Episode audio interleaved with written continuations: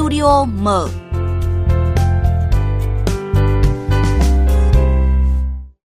Thưa quý vị và các bạn, Cục Du lịch Quốc gia Việt Nam công bố số liệu cho thấy lượng khách quốc tế đến Việt Nam trong tháng 1 năm 2024 đạt trên 1,5 triệu lượt, tăng 10,3% so với tháng 12 năm 2023 và tăng 73,6% so với cùng kỳ năm 2023.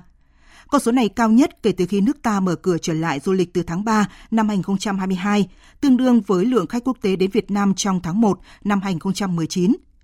Dịp nghỉ Tết Nguyên đán Giáp Thìn 2024 cũng ghi nhận số lượng khách quốc tế đến tăng cao ở nhiều địa phương. Đà Nẵng thì ước đón khoảng 177.000 lượt, Hà Nội thì ước đón gần 103.000 lượt hay là thành phố Hồ Chí Minh ước đón 75.000 lượt. Nhìn lại năm 2023, khách quốc tế đến Việt Nam đạt 12,6 triệu lượt, vượt xa so với mục tiêu 8 triệu lượt khách đã đặt ra. Lượt tìm kiếm của du khách quốc tế về du lịch Việt Nam năm 2023 trên Google đạt mức tăng trưởng trên 75%, vươn lên xếp thứ 6 toàn cầu. Từ kết quả năm 2023 và những dấu hiệu tích cực từ đầu năm 2024 này, mục tiêu thu hút 18 triệu du khách quốc tế với Việt Nam năm nay có triển vọng đạt được. Vấn đề là cùng với lượng và phải tăng chất để tăng giá trị đóng góp của du lịch vào tăng trưởng kinh tế. Cùng bàn nội dung này trong studio mở hôm nay là ông Nguyễn Công Hoan, trưởng ban truyền thông Hiệp hội Du lịch Việt Nam, Phó Tổng Giám đốc Flamingo Holding Group. Bây giờ xin mời biên tập viên Phương Hoa bắt đầu cuộc trao đổi. Vâng, xin chào ông Nguyễn Công Hoan ạ. Cảm ơn ông đã tham gia chương trình của Đài Tiếng Nói Việt Nam. Xin chào biên tập viên Phương Hoa, xin chào quý vị thính giả Đài Tiếng Nói Việt Nam. Vâng ạ, à, thưa ông ạ, theo một số liệu của Tổng cục Thống kê thì à, khách quốc tế đến Việt Nam năm 2023 đạt là 12,6 triệu lượt, tức là gấp 3,4 lần so với năm 2022 và vượt xa so với mục tiêu 8 triệu lượt khách đã đặt ra. À, tuy vậy thì con số này được đánh giá là chỉ bằng 70% thôi so với năm 2019, tức là thời điểm trước dịch Covid-19. Vậy trước hết thì ông nghĩ sao về những con số này? Liệu là cái tốc độ phục hồi của chúng ta sau dịch đã đạt được như kỳ vọng hay chưa? Năm 2023 chúng ta được 12,6 triệu lượt khách, tức là tăng 3,4 lần so với 2022 và vượt 150% so với mục tiêu kế hoạch đề ra. Thì đây là sự tăng trưởng ngoạn mục. Và so với năm 2019, tức là thời kỳ trước dịch Covid, chúng ta đạt 7%. Thì con số này là con số chúng ta đáng tự hào. Yeah. Dạ. Bởi vì xét về mình kinh tế nói chung, thì ngành du lịch của chúng ta là một trong ngành mà phục hồi tương đối tốt. Yeah. Dạ. Tuy nhiên, so với sự tăng trưởng của các nước trong khu vực ASEAN thì vẫn là một con số mà chúng ta cũng cần phải phấn đấu rất là nhiều. So với lại cái tiềm năng thế mạnh của Việt Nam chúng ta thì rõ ràng là con số này chúng ta cũng có khả năng là vượt được cao hơn. À, tuy nhiên thì ở mức độ nhất định thì con số này thể hiện được hai cái nội dung. Thứ nhất là cái sự nỗ lực của ngành du lịch Việt Nam. Chúng ta đưa ra mục tiêu và chúng ta đã vượt mục tiêu và thứ hai, chúng ta cũng phải suy nghĩ rằng là so với lại mục tiêu chung, so với lại sự phát triển chung, thì chúng ta cũng cần phải cố gắng nỗ lực hơn. Dạ vâng ạ. À, và để lý giải cho những phân tích của ông vừa xong ấy thì có một cái thực tế là chúng ta nhìn lại năm 2023, số lượng khách quốc tế đến Việt Nam thì đấy cũng tăng ạ. Tuy nhiên thì lại chưa tỷ lệ thuận với chi tiêu cũng như là thời gian lưu trú, rồi là doanh thu của các doanh nghiệp du lịch thì cũng không được uh, khả quan do là xu hướng thắt chặt rồi hạn chế chi tiêu hơn của du khách. Ví dụ như là du khách sẽ chọn là du lịch tự túc hay là đặt các tour du lịch lẻ à, ngắn ngày thay vì các tour chọn gói và dài ngày như trước. Vậy theo quan sát của ông ạ, thực tế này liệu là có kéo dài sang năm 2024 hay không ạ? À, đúng là năm 2023 thì chúng ta có đưa ra mục tiêu về số lượng khách.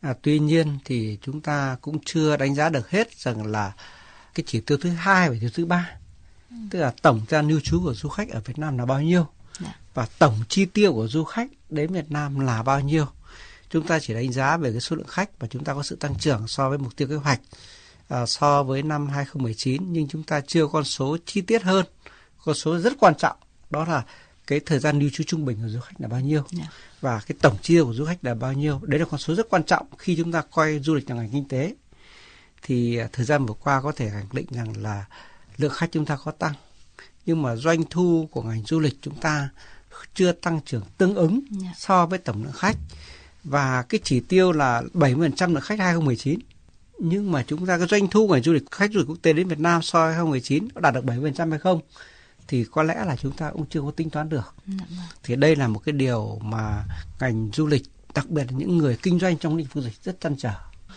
thì à, tôi nghĩ rằng là năm 2024 khi chúng ta đặt ra mục tiêu là 17 18 triệu lượt khách thì đấy là con số về số lượng khách nhưng chúng ta còn tính toán đến rằng là gì liệu năm 2024 chúng ta số lượng khách chúng ta tăng khoảng 50% nhưng doanh thu có tăng 50% hay không ừ.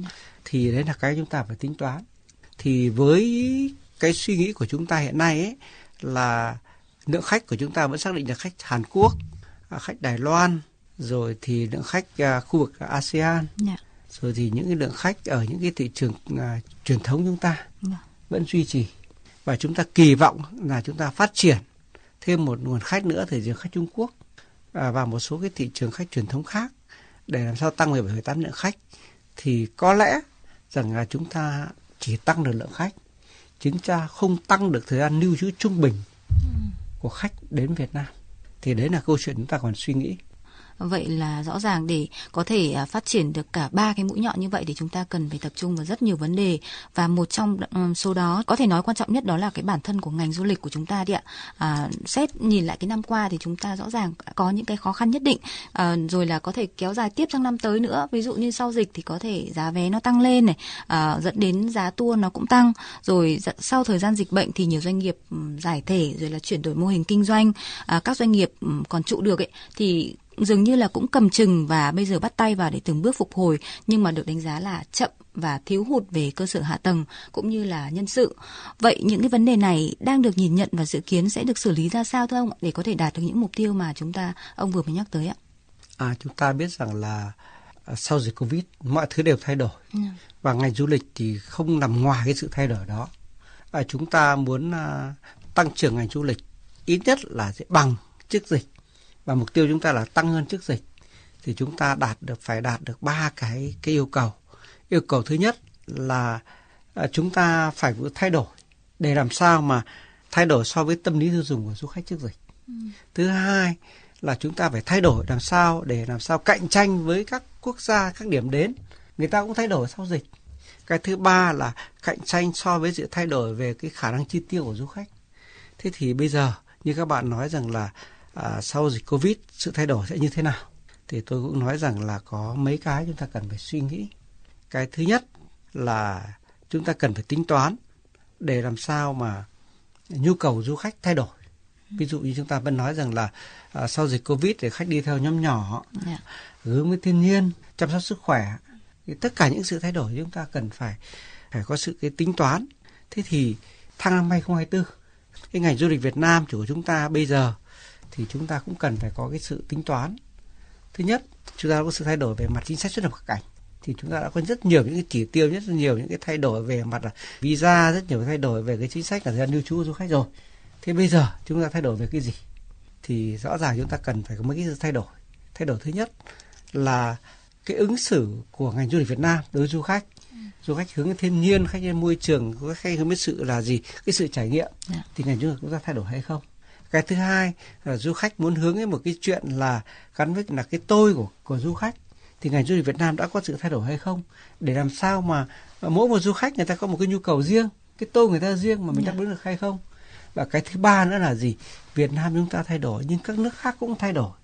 Thì cái giá trị cạnh tranh giữa Việt Nam với các nước khác như thế nào? Bởi vì tôi biết rằng là ngay trong khu vực ASEAN thôi Thái Lan Malaysia Singapore Indonesia ngay cả cái nước cạnh chúng ta là Lào và Campuchia cũng có sự thay đổi vâng. thì chúng ta phải tính toán như thế nào Dạ vâng ạ. Và chúng ta ở đây thì có thể đi sâu hơn vào các thị trường khách du lịch quốc tế tiềm năng à, để chúng ta hướng tới. À, ở đây không thể không nhắc tới là thị trường du khách từ Trung Quốc ạ. Và nhìn lại trước đại dịch thì thị trường Trung Quốc đứng số 1 ạ với khoảng là 30% tổng lượng khách quốc tế. Nhưng mà sau dịch do nhiều lý do khách quan cả chủ quan nữa thì đã giảm xuống vị trí thứ hai sau Hàn Quốc. Vậy à, hiện nay ạ trong bối cảnh mà Trung Quốc đã mở cửa rồi, à, chúng ta có chiến lược nào ạ để phục hồi lại cái thị trường tiềm năng hàng đầu này ạ? À, chúng ta biết rằng là Trung Quốc vẫn là thị trường nguồn lớn nhất bởi vì cái Trung Quốc là gì số lượng là lớn ừ. và chi tiêu rất là nhiều. Vâng. À, thế thì à, khi Trung Quốc là một cái đất nước mà người ta mở cửa du lịch cơ bản là chậm nhất so với các nước trên thế giới. Khi mà Trung Quốc mở cửa thì nhiều quốc gia đưa ra các chính sách để đón khách Trung Quốc. Và với Việt Nam của chúng ta mặc dù cho đưa rất nhiều chính sách nhưng mà hiện nay cái lượng khách Trung Quốc đến Việt Nam chỉ bằng đâu đó khoảng tầm 3-40% so với trước dịch. Yeah. Dạ. Nếu như trước dịch khách Trung Quốc hàng đầu, bây giờ là khách nhận khách Hàn Quốc đứng thứ đứng đầu. Thế thì về câu chuyện của chúng ta là tới đây chưa muốn đón khách Trung Quốc như thế nào thì chúng ta cần phải tính toán mấy cái cái nội dung. Thứ nhất là Việt Nam chúng ta đứng ở vị trí cạnh tranh so với các nước khác các điểm đến mình thu hút khách Trung Quốc nhưng các nước khác cũng thu hút khách Trung Quốc thì rõ ràng là chúng ta phải cạnh tranh như thế nào. Yeah. Dạ. Cái thứ hai là chúng ta phải ứng xử với câu chuyện là gì? Ngay cả trong đất Trung Quốc thôi người ta đang tính toán cái chuyện là gì? Hướng khách Trung Quốc đi du lịch nội địa. Bởi vì ngành du lịch Trung Quốc sau khi Covid người ta cũng bị rất nhiều những cái tổn thương. Vâng. và người ta muốn phục hồi ngành du lịch Trung Quốc bằng cái việc là gì? Người Trung Quốc đi du lịch Trung Quốc. À, cái thứ ba nữa là gì? À, trước dịch Covid thì các quốc gia trên thế giới trong đó có Trung Quốc thì cái chi tiêu rất thoải mái. Vâng. nhưng mà sau dịch Covid thì cái nền kinh tế Trung Quốc người dân Trung Quốc cái chi tiêu cũng phải đổi. Thì rõ ràng là chúng ta cũng phải tính toán rằng là thay đổi cả ba cái yếu tố. Tức là gì? Chúng ta thay đổi trong cái chuyện là khách Trung Quốc bị cạnh tranh giữa nước trong vực. Vâng. khách Trung Quốc bị cạnh tranh với cái điểm đến trong nước. Và thứ ba là cạnh tranh giữa cái chuyện là gì? Cái nhu cầu tiêu dùng của du khách À, đó là những thách thức đối với à, thị trường khách du lịch Trung Quốc ạ. Ở đây thì cũng cần nhắc tới nhóm khách từ thị trường Mỹ hay là châu Âu như là các nước Nga, Anh, Pháp thì à, trước dịch ạ, luôn nằm trong top đầu nhưng mà nay thì cũng được đánh giá là đang có xu hướng hẹp lại. Vậy à, thưa ông ạ, à, nguyên nhân ở đây là gì và ngành du lịch có cái giải pháp gì không ạ? Bên cạnh các thị trường dự báo tiềm năng 2024 à, tiếp tục là Hàn Quốc, Campuchia, Ấn Độ hay là Singapore? Thời gian vừa qua do cái sự uh, xung đột địa chính trị yeah. Dạ. thì có rất nhiều sự thay đổi. Thì các nước trong khu vực và các nước trên giới đều xác định rằng là gì? Cái thị trường nội địa là quan trọng và thị trường nội vùng là quan trọng Hiện nay thì theo cái thống kê ấy, thì khách du lịch vùng của chúng ta đó chính là gì khu ASEAN này, trong đó có khách à, Campuchia, khách Singapore và trong khu Đông Bắc Á thì có Hàn Quốc, trong khu vực à, Nam Á thì có khách Ấn Độ đang tăng trưởng. Thì cái xu hướng khách nội vùng là một cái cơ hội để cho du lịch Việt Nam phát triển. Và trong khối nội vùng của chúng ta hiện nay thì à, Hàn Quốc đã tốt rồi, Singapore, Campuchia đã rất tốt rồi và chúng ta đang hướng tới một thị trường khách à, rất là tiềm năng một thị trường khách rất là lớn đó là Ấn Độ. Còn đối với cái thị trường khách xa hơn thì thị trường khách châu Âu, thị trường khách uh, uh, châu Mỹ thì đấy là hai cái thị trường mà từ trước đến nay chúng ta vẫn đánh giá là cái thị trường có khả năng chi trả cao. À, tuy nhiên thì trong cái giai đoạn hiện nay ấy, thì chúng ta vẫn phải đánh giá rằng là thị trường đấy chúng ta không thể quá kỳ vọng được. À, bởi vì à, thứ nhất là do cái chi tiêu chung của kinh tế thế giới. Yeah dạ thì các cái nước người ta cũng không có đi quá xa cái thứ hai rõ ràng là hàng không cái phương tiện vận chuyển quan trọng là nó cũng chưa thể mở được cái thứ ba là do địa chính trị đặc biệt là ví dụ như là thị trường nga là thị trường hiện nay đất nước người ta vẫn có những cái à, khó khăn về mặt chính trị, cho nên là kinh tế họ bị hạn chế, đường bay họ vẫn bị hạn chế và họ khó có khả năng để có thể là phục hồi kinh tế để thu hút du khách đi nước ngoài trong đó có Việt Nam. À, vâng ạ, à, để à, khắc phục một phần những khó khăn thì có thể nói là à, xúc tiến du lịch gắn với các sự kiện như là năm du lịch rồi là festival ở các địa phương à, vẫn là một trong những cách làm hiệu quả. À, như tỉnh Thừa Thiên Huế, năm nay địa phương này chú trọng phát triển các loại hình du lịch với sản phẩm đa dạng, đẩy mạnh truyền thông, quảng bá, xúc tiến và chuyển đổi số cho Festival Huế 2024 với chủ đề là di sản văn hóa với hội nhập và phát triển. À, không chỉ vậy, để bứt phá hơn nữa thì tỉnh Thừa Thiên Huế đang tập trung chú trọng phát triển dịch vụ chất lượng cao. À, ngay từ những ngày đầu năm 2024, à, tỉnh này đã đón một lượng lớn hành khách tới du lịch bằng tàu biển. Đây được xem là một dấu hiệu tích cực cho ngành du lịch địa phương đối với dòng khách quốc tế. À, bây giờ thì mời quý vị cũng như là vị khách mời à, đến với phản ánh của phóng viên Lê Hiếu thường trú tại miền Trung. Cảng chân mây tỉnh Thừa Thiên Huế được Hiệp hội Du thuyền châu Á lựa chọn là một trong 46 cảng biển đẹp để xây dựng điểm dừng chân cho các du thuyền ở khu vực Đông Nam Á. Tỉnh Thừa Thiên Huế đang đầu tư dịch vụ đồng bộ để trở thành điểm đến hấp dẫn, thu hút lượng khách tàu biển đầy tiềm năng, góp phần tăng nguồn thu cho ngành du lịch địa phương. Ngay những ngày đầu năm 2024, siêu du thuyền Celebrity sốc tịt chở 2.700 khách cập cảng chân mây, trong đó khoảng 1.400 khách lên bờ tham quan các tỉnh miền Trung. Bà Nguyễn Thị Mỹ Giang đến từ Canada cho biết Tôi ở Ottawa từ cái hồi rời Việt Nam từ năm 1980. Đây là lần đầu tiên tôi quay lại Việt Nam đem theo người chồng, người ở Canada đến để giới thiệu um, quê hương của mình. Trong năm 2024, cảng chân mây dự kiến đón 32 chuyến tàu biển với 60.000 khách du lịch quốc tế. Ông Trương Thành Minh, Giám đốc Trung tâm Thông tin Xúc tiến Du lịch Thừa Thiên Huế cho biết, năm 2024, tỉnh Thừa Thiên Huế chọn tập trung khai thác thị phần khách du lịch qua đường biển, ngoài làm mới các sản phẩm du lịch liên kết các địa phương khác cùng thế mạnh, tỉnh cũng tăng cường kết nối với các hãng tàu biển, công ty lữ hành quốc tế nhằm thu hút nhiều du khách đến với Huế. Lượng khách du lịch tàu biển thì đây là một trong những cái lượng khách du lịch mà có cái mức chi tiêu tương đối cao đối với à, xu hướng du lịch trên thế giới. À, đối với Thừa Thiên Huế thì chúng tôi thì cũng đang à, hình thành các cái sản phẩm dịch vụ du lịch chất lượng cao hơn để đáp ứng nhu cầu với đối tượng khách du lịch tàu biển, đặc biệt là các cái dịch vụ chăm sóc sức khỏe, các dịch vụ văn hóa có tính truyền thống và chất lượng cao. À, như chúng ta vừa nghe thì ông Nguyễn Công Hoan ạ, ông nghĩ sao về hướng đi của Thừa Thiên Huế khi mà không chỉ tận dụng sự kiện festival mà còn tập trung vào cái hướng đi mới đó là du lịch chất lượng cao ạ? Chúng ta cũng biết rằng là thời gian vừa qua ấy, một trong những cái mà thành công du lịch Việt Nam đó là du khách du biển. Yeah. Thì khách có khả năng chi trả rất là cao và cái điều quan trọng hơn ấy đó là khách người ta có cái sự an toàn, ừ. người ta ít di chuyển và người ta có một cái lộ trình nó tương đối là bài bản và khoa học. Thế thì khách du lịch tàu biển thì chúng ta phải khẳng định một điều là gì? Họ không phải từ một quốc gia, họ từ nhiều quốc gia. Yeah và họ chỉ giống nhau một cái là người ta giống nhau một cái nhu cầu và thừa thiên huế à, cũng như một số địa phương khác như là quảng ninh hay là như là đà nẵng hay như là trong thành phố hồ chí minh là chúng ta tập trung một đối tượng khách là khách du tổ biển thì đấy là một cái cơ hội rất là tốt để chúng ta có thể thu hút một nguồn khách là chất lượng cao thì tôi nghĩ rằng là thừa thiên huế với cách làm của họ thì họ tận dụng một cái thế mạnh đó chính là những cái giá trị những cái tài nguyên du lịch của địa phương ừ. thứ hai là họ tận dụng được một cái khả năng đáp ứng được cái nhu cầu đa quốc gia ừ. thì tôi nghĩ rằng là đấy là cái sự hội nhập của thừa thiên huế để làm một cái giá trị cạnh tranh để thu hút du khách Dạ vâng ạ. Nhưng mà ông đánh giá như thế nào về nguồn lợi từ cái loại hình du lịch này? Tức là cái tiệp khách hàng chất lượng cao, tuy nhiên là cái sự chuẩn bị của địa phương cũng rất là phải cầu kỳ và kỹ lưỡng hơn so với các um, đối tượng du lịch khác. À, thực ra với tôi thì à, với khách tàu biển thì có ý nghĩa rất là lớn trong vai trò là chúng ta phục vụ khách chất lượng cao. À, tuy nhiên ở góc độ đâu đó nếu chúng ta coi du lịch là ngành kinh tế thì lượng khách du lịch tàu biển thì không hẳn là một cái lượng khách mà đã đem lại hiệu quả doanh thu tốt cho cái ngành du lịch Việt Nam bởi vì à, khách du lịch tàu biển thì hầu như người ta không có lưu trú ừ. người ta không có ăn uống vâng nếu như khách du tàu biển thì người ta chỉ dừng lại cái khoảng rất là ngắn ở đất nước Việt Nam chúng ta thôi và người ta chỉ có đi tham quan trong ngày người ta có ăn một bữa sau đó thì người ta có mua sắm một đồ trang mỹ nghệ sau đó người ta lại lên tàu yeah. Dạ. à, thế thì à, với cái việc là chúng ta thu khách tàu biển thì chúng ta chỉ dừng lại ở một cái phần mà chúng ta quảng bá điểm đến. Dạ.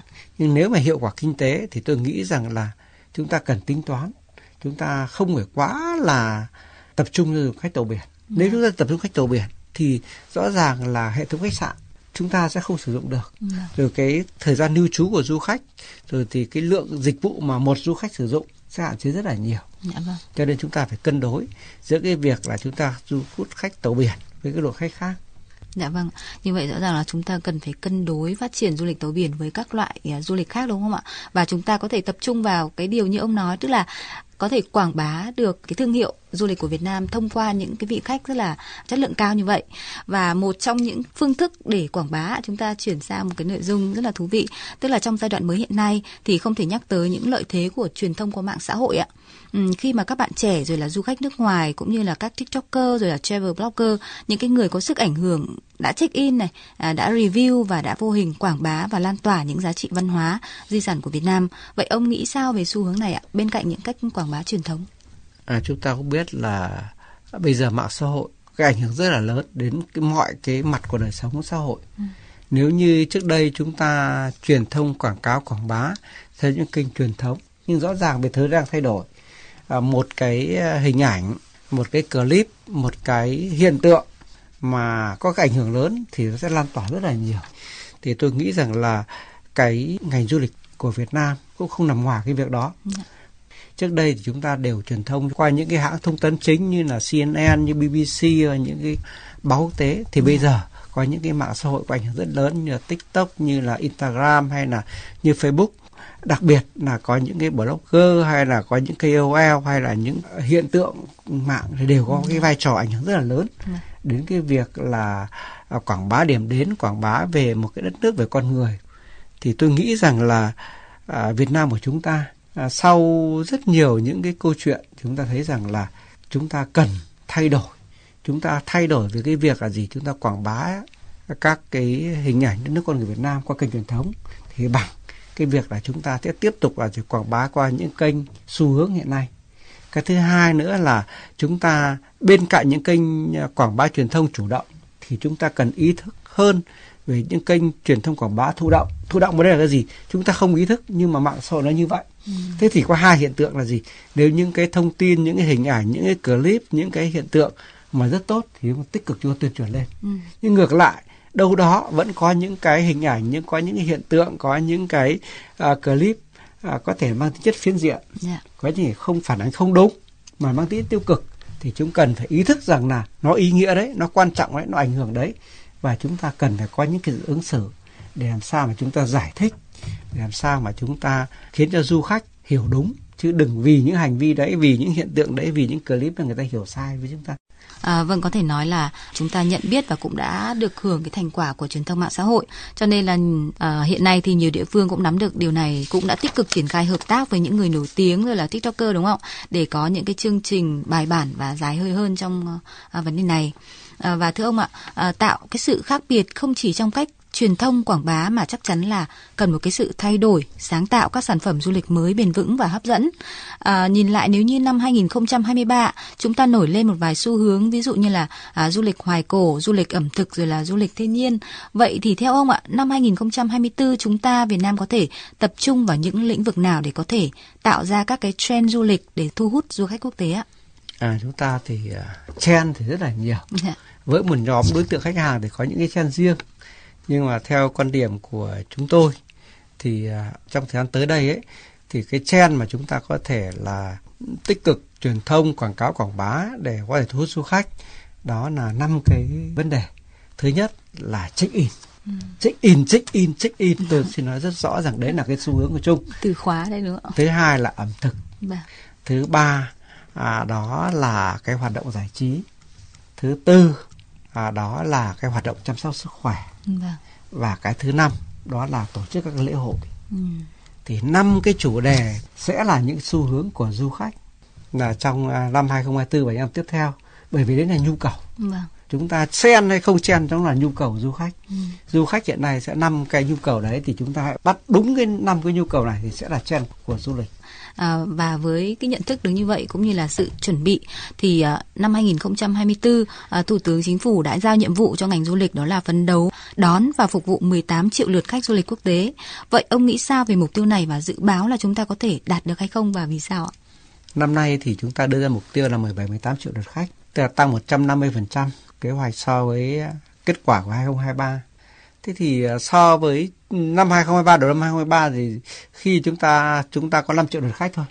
Chúng đặt mục tiêu là 8 triệu lượt khách và chúng ta đã tăng đâu đó khoảng 150% so với kế hoạch. Thế còn bây giờ chúng ta đặt mục tiêu là 18 triệu lượt khách thì tôi nghĩ là con số này không phải là con số uh, mơ hồ mà đây là con số hoàn toàn có thể thực hiện được.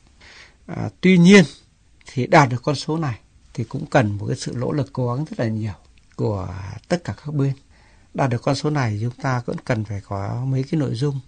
Thứ nhất, năm 2023 của chúng ta là cái năm rất thành công về hoạt động ngoại giao. Việt Nam chúng ta trở thành một cái điểm đến, trở thành một cái địa chỉ tin cậy về mặt chính trị. Thì đó là cái cơ hội rất là lớn để chúng ta truyền thông quảng bá về đất nước Việt Nam. À, cái thứ hai, năm 2023 chúng ta đã đầu tư trong cái việc à, xúc tiến du lịch. Chúng ta đặt ra những cái thị trường rất cụ thể và chúng ta đã có những hoạt động xúc tiến quảng bá rất là cụ thể. Để đạt được mục tiêu năm 2024 và cái thứ ba nữa à, đó chính là cái việc mở rộng giao thương rồi đặc biệt là hàng không. Năm 2024 thì tôi biết rằng là các hàng không đã có thay đổi rất là nhiều trong cái chính sách đường bay đến Việt Nam. Và khi hàng không đến với Việt Nam nhiều hơn thì cái cơ hội được người Việt Nam đi du lịch nước ngoài cũng như người nước ngoài đến Việt Nam sẽ lớn hơn rất là nhiều. Thì con số 18 triệu khách tôi nghĩ là nằm trong tầm tay.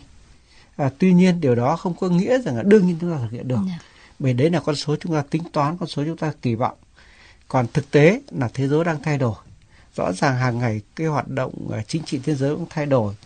Và có những cái mà chúng ta kỳ vọng nhưng có thể nó thay đổi. Thì tôi nghĩ rằng là chúng ta cũng không quá là chủ quan là chúng ta đương nhiên được cái số lượng này và chúng ta cần phải tính toán rằng là đặt mục tiêu là 18 triệu khách nhưng chúng ta cần ý thức là chúng ta phải thường xuyên nghiên cứu thường xuyên theo dõi thường xuyên đánh giá để những thị trường nào có khả năng phát triển thêm chúng ta phải tích cực còn những thị trường nào mà chúng ta trước đây chúng ta kỳ vọng là khả thi là thành công nhưng đang có biến động thì chúng ta cần phải điều chỉnh chứ chúng ta không phải giữ một cái mục tiêu và giữ một cái kế hoạch nó cụ thể cứng nhắc được Dạ vâng ạ. À, rõ ràng là à, mục tiêu về con số phải đồng hành với chất lượng cũng như là những doanh thu về du lịch đúng không ạ? Vâng, xin được cảm ơn ông về cuộc trao đổi vừa rồi.